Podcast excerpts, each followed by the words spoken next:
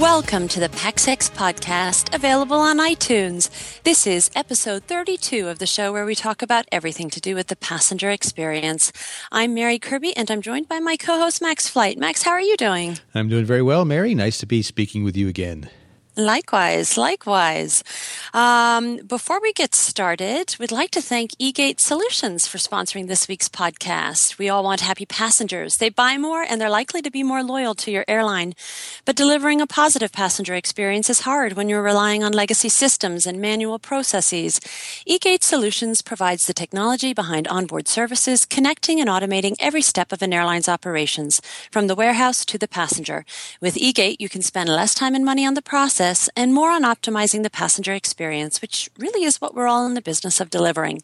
Visit eGate Solutions online at www.egate-solutions.com or email them at info@egate-solutions to learn more. Now, it's my great pleasure to introduce our guest today. Michael Miller is Head of Content and Industry Relations at Routes, which organizes world-renowned airline and airport networking events around the globe. And prior to this role, he was a longtime industry public relations consultant and a former editor at Aviation Week. And that's where I first met you, Mike. I think it was maybe 18 years ago now. We're not that old, Mary, but thank you. It's good to be with both of you, and my bucket list is complete, I guess.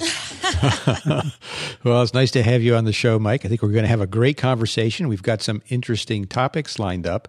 Let's start off and look at some of the top PAXX news stories that are making headlines. First, we have American Airlines and United Airlines. They're reintroducing complimentary snacks. They're joining Delta, which has long distributed free Biscoff cookies to hungry domestic passengers. But do these small PAXX touches really matter to passengers? Mary, you've been taking a look at this story. What do you think? Do passengers really care about cookies? And what's the next battleground in onboard services at the U.S. majors? Oh, yeah. Well, absolutely. You know, for several years there, Max, there was kind of a running joke among industry observers that the then struggling legacy carriers, particularly United Airlines and pre-merger U.S. Airways, were in kind of a literal race to the bottom in terms of service and amenity. And United Airlines was kind of largely seen as coming up trumps in winning this nefarious distinction. You know, its tagline, "Friendly Skies," was branded by some as decidedly unfriendly. So now you kind of fast forward to today and post consolidation. You got the big three airlines, American, Delta, and United. They're sort of riding a wave of cheap fuel and profits, and they're starting to make these kind of small but material changes to improve the passenger experience, like reintroducing snacks on United and American. And in fact, in the case of Delta, bolstering their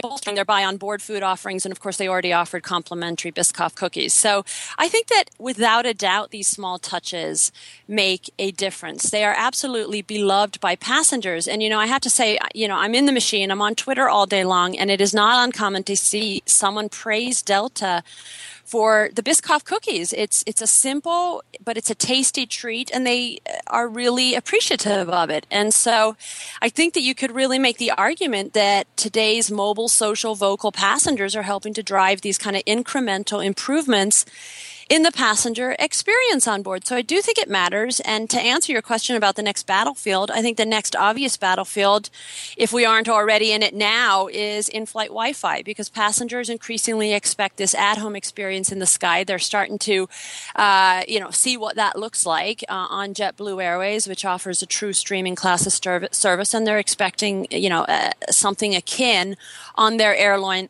of choice. And I think that's really where the next battleground is going to be. How about you, Mike? Do you think that these small touches matter?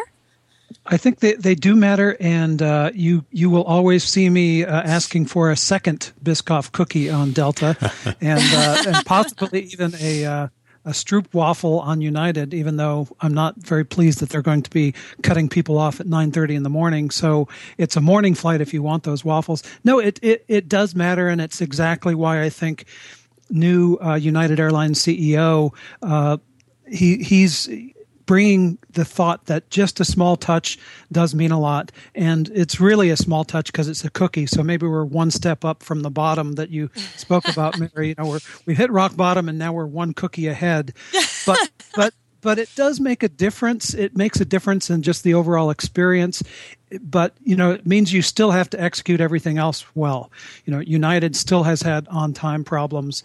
They still have reservation issues. They still have elite frequent flyer issues that don't know if they've solved as many as the other competitors have. But you know what?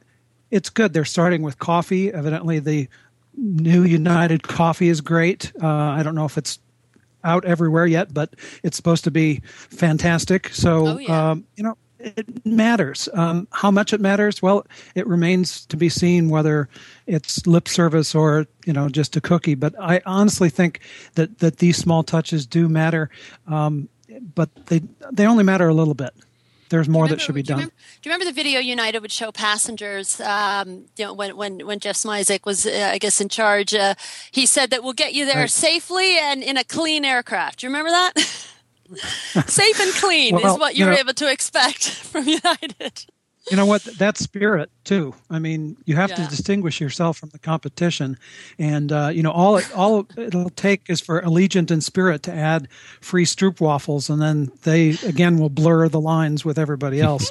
So, you know, I still think you have to do more. And you're right, Mary, Wi-Fi and a better streaming service. I do like what United is putting on board. I like the ability to use their app to get free content. And I think that's kind of the wave of the future. Give people a couple of options. Give them a seatback screen if they want a seatback screen, but they want to bring their own device. Give them a couple streaming options. I've just taken a couple of Emirates flights, and you know, to me, that now is the gold standard for in-flight. Yeah. One level, just because they charge $1 if you want to use Wi-Fi, but on the other level, you know, 3,000 hours of content. You can't beat that.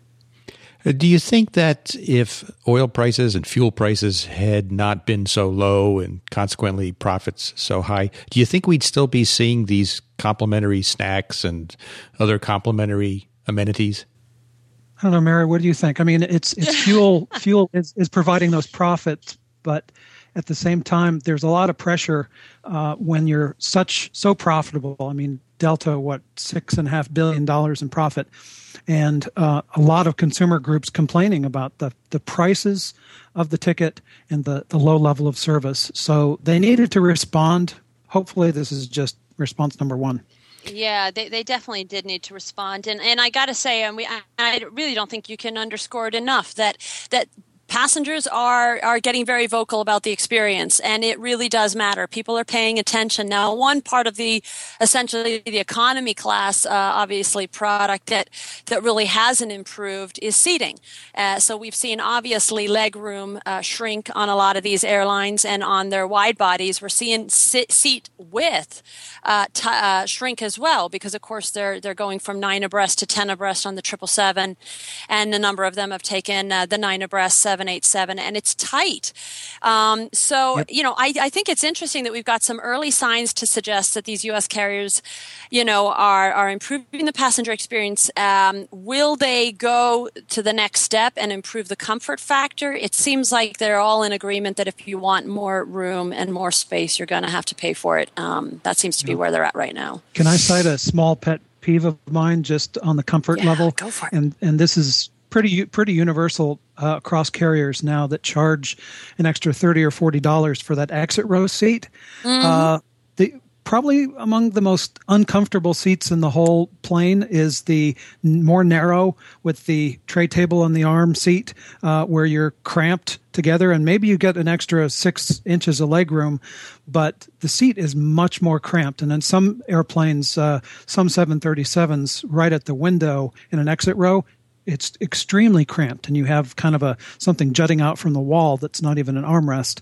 So I really don't pay for those extra seats. I'd rather pay for an upgrade if I need to. but just a pet peeve, sorry. Interesting.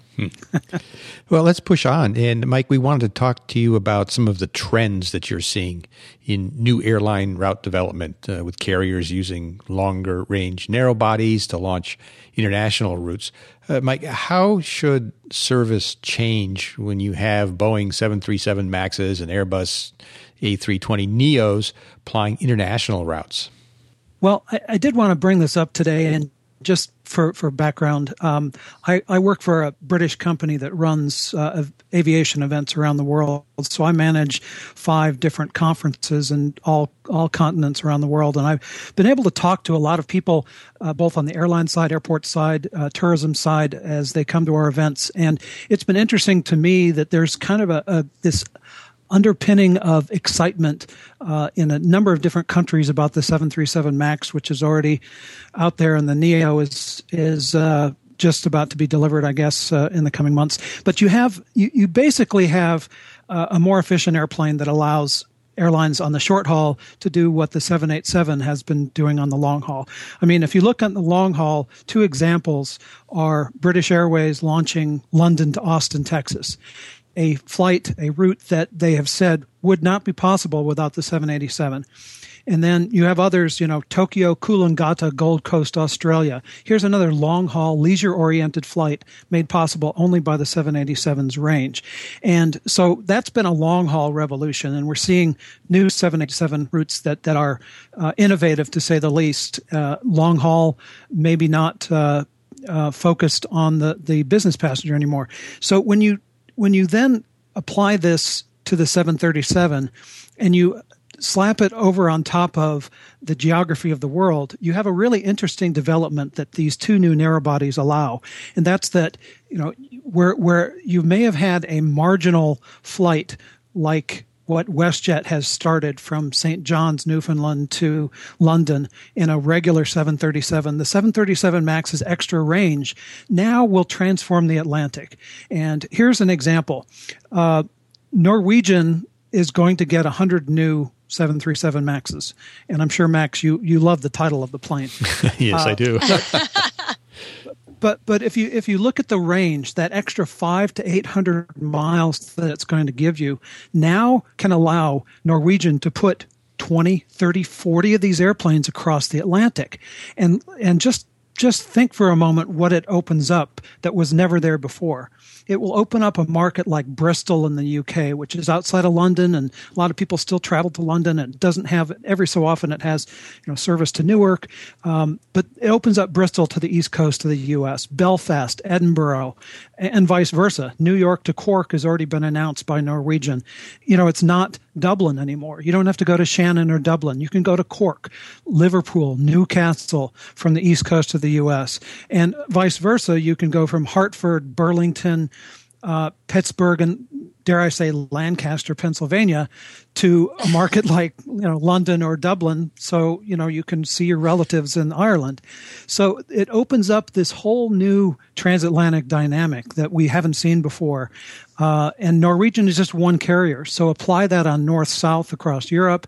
Apply that from Hawaii to smaller points in the U.S., kind of what Allegiant was trying when they tried 757s to Hawaii. Now you can go do it with a more efficient airplane and probably make it work financially. So just a couple of examples. Any destination come to mind for you, Mary, that you'd think, well, I wish I had a nonstop to somewhere from the middle of Pennsylvania? I'm actually really excited to see this new Icelandic carrier, Wow Air, operating some really interesting flights now out of BWI on A320s, making it very cost efficient if you book well enough in advance to even, fly via Reykjavik to Europe, etc. I think that's opening up a whole new world for people in terms of these kind of low cost, ultimately, more in the way of transatlantic, I think would be much needed. I know I have a lot of family members that are kind of chomping at the bit for, ultra low cost services into Dublin, for example. But one thing I find kind of interesting, and just taking it just back to the comfort comfort level. You know, in the past, if you had said to me, they're going to start flying, you know, the 737s between Cork and Boston, Norwegian, you know, that would be kind of red flag material of, oh my goodness, you know, what's the comfort factor going to be on that aircraft? But then quite ironically, as you're describing the 78, the 787, of course, having been fitted with the 9 abreast overwhelmingly, with only a very couple exceptions, the seats on the 787 are, of course, around the same width as the seats on the 737. So just from a living space standpoint, if you're going to throw these 7.3s on these longer routes, including internationally, you're getting about the same space as you would on the 787. Right. So from a comfort standpoint, it's like, you know, what used to may have been a red flag in the past is now like, well, this is kind of what you're going to get. Well, I would hope that Norwegian, for just that example for a moment, because they're going to get really the first batch of 737 MAXs is going to Norwegian. Yeah. If you think about it, they probably will have a subfleet for transatlantic use, and hopefully they'll factor in comfort because they're a pretty well-run carrier. But I also worry about food aboard these planes, because anybody who's flown to 737 for more than 2 hours knows that you're going to get peanuts and then you're going to get a second bag of peanuts. That's all the space they have on the plane.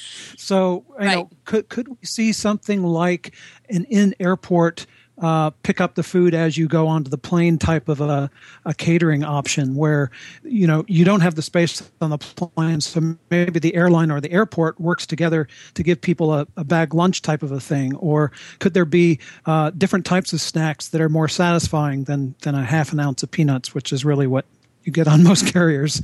So I'm looking for a little innovation there, and not just to force it on board the plane and saying, well, we have to carve out some space for food, but, you know, really, how do you serve people when you're looking at, in most cases, a 6 to 7 hour segment? Yeah, no, good point. And can we make sure that it's not a bag of Taco Bell while we're at it, you know? I mean, it gets rough in flight sometimes. Max, how about you? You know, we were talking the other day with some friends about the Icelandic new layover buddy concept, where instead of maybe giving you some kind of food or something, you know, on the flight, it's in your transatlantic journey. Maybe you spend a few days in Iceland, seeing the sights and touring the beautiful countryside. And what they do is offer up some Icelandic employees to act as a free, informal tour guide during your layover. I think that was a very interesting kind of concept. I thought it was brilliant. That is interesting. I think it's actually one of the most innovative is my word. Just completely innovative. Yes, yes. And the crew get paid to do this, obviously. Yes, this isn't out of the kindness of their hearts. I'm not sure, but it doesn't cost the passenger any money. That's for certain. Well, why don't we press on, and we want to talk about some regional markets. We know that there's hundreds of good regional markets out there that don't have service, and it may be the result of industry consolidation or aircraft upgauging. But there are pockets in the United States where we're seeing a resurgence of local air service. Mike, how do you see the regional industry evolving? Are we on the cusp of a regional airline renaissance, or are these startups really forestalling an inevitable further decline? Well, I look at it right now as pockets of hope, and but for the most part, I think the regional aviation industry in the U.S. is in crisis right now, and it's only because of the shortage of pilots. We've had a bankruptcy this week from Seaborne Airlines, which flies essential air service in about 7 or 8 different states in the far west, and that airline is in crisis. Great Lakes has been shrinking. They're only flying about 500 people a day now. You know, if you're operating turboprops in the United States, you're losing pilots on a regular basis, maybe daily, and you can't replace them because the rules basically say that a pilot has to have 1,500 hours in order to get in a commercial plane, and pilots are not investing that much anymore since rules began 3 years ago. But I do like, you know, some of the upstarts, the small jet carriers. I know, Mary, you probably look at this as a big plus, or do you see some of the negatives that I see? No, I do. I mean, I'm excited by some of these little startups. I always love to see kind of plucky startups. It's always impressive. And there's a couple names out there that we've written about, Boutique Air and the new one, Glow, out of New Orleans, which is, it's interesting to see them give it the college try. But, Mike, I have to say you make a very, very good point. And, of course, the pilot shortage issue is a bit of a contentious one, as I found out even this week. Got into an exchange with someone else who's on the network who had written a story about the pilot shortage. And I had mentioned, every time we talk about the pilot shortage on social media or we mention it in an article, I get a torrent of responses from regional pilots who cite time and again that they're not being paid enough and that they are obviously going into these regional airlines with a heavy debt load from their training. And of course, as you say, after the Colgan crash, they now have to have 1,500 hours. Heavy debt load, and then they're going in and they're not making the money that they need to make. They're not making a living wage. So I ended up in this kind of interesting exchange with a fellow journalist, and she pointed out that she believes that the unions are partially to blame. Do you take a stance on how everything has shifted out, or do you think it's kind of a perfect storm of unfortunate situations here? Well, I really think that when it comes down to it, Congress made a massive mistake in implementing these new rules, which were not based on fact. They were based on emotion out of the Colgan crash in Buffalo several years ago. But even, your own story or one of your colleagues' stories on Runway Girl Network cited the fact that we've gone from 800 markets with air service to 431 in 2013 to 393. I mean, there are cities losing service across the U.S., and it's only due to the pilot. It's not due to anything else, and yet you're getting some of these startups who, if you look at they're innovative. You have to give them a chance to grow, but for the most part, they're connecting some of the small markets that, for the most part, force you right now to go via Atlanta on a long way around to get to your destination. Or, go via Los Angeles for you're an East Coast startup. So some of these are providing better connections, but they're not providing new service to new destinations that have lost service. And I think that's the crisis we're in right now. If we're going to lose 300, 400, 500 cities from the route network in the U.S., what does that say for our future and for the future of these towns? It's it takes them off the map for competitiveness. Yeah. Max, you guys talk about pilot shortage on Airplane Geeks, right? Yes. How do you see it all? Yeah, I think it's a real problem. The solution's not altogether clear to me, but certainly part of the problem is the difference in pay scales for the regionals versus the mainline carriers. And we see time and again that as soon as a regional pilot, in many cases, accumulates the hours and the experience and can make a jump to the majors, they do that, and we've seen some regionals actually have to cancel flights because of the lack of pilots because they've lost them all to the majors.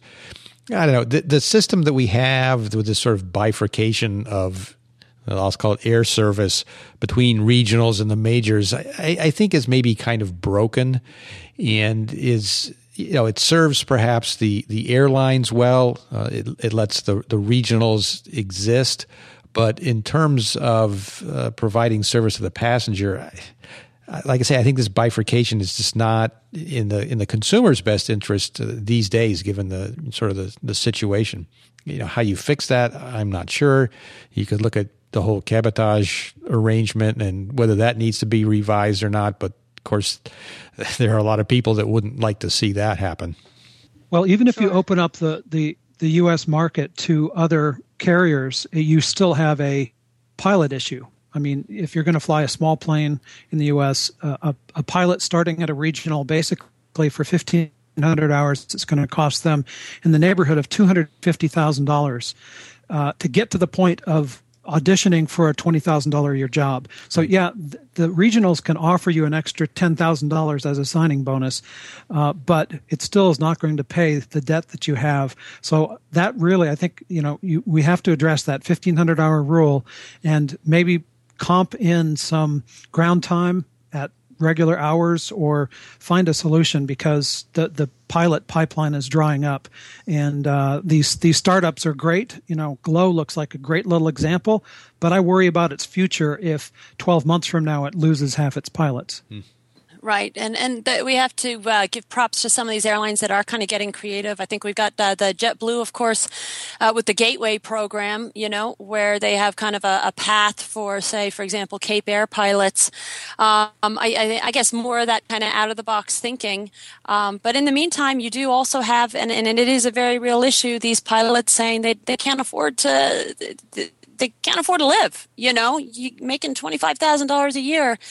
It's interesting. Republic Airways, of course, in the fall of last year kind of set an industry-leading pay rate for its pilots finally, and I think there's a hope and an expectation that some of these other, carriers are going to follow suit. Something's got to give, I guess. Something's got to give. Well, unfortunately, we're rapidly coming to a close. This is actually a lot of fun. We're going down the routes direction, Mike. It's fun. Wow. I want to thank. Yeah, it's we talk so much about product. This has been fun. I want to thank our listeners, and remember, you can find us online at runwaygirlnetwork.com and on iTunes. Be sure to follow all the Runway Girl Network activity on Twitter at Runway Girl, and remember to use the PAXX hashtag when tweeting about the passenger experience. Join in the conversation. We'd love to have you. I'd like to reiterate our thanks to our sponsor, eGate Solutions, and I'd like to thank Mike Miller for being our guest. Mike, where can listeners find you at? Well, you can find me at mike.miller@ubm.com, or running a conference in San Juan next week, or Ooh. Manila 3 weeks later. So Very wherever nice. There's a conference, you will find me trying to do my best impression of the local language. Sounds great. Mike, I always open events in the local language. So nice. Very good. All right. Well, we'd like to thank you, Mike. Thanks, Mary. And again, thank all of you for joining us. We ask that you join us again next time as we talk about the passenger experience on the PAXX Podcast. Take care, everybody.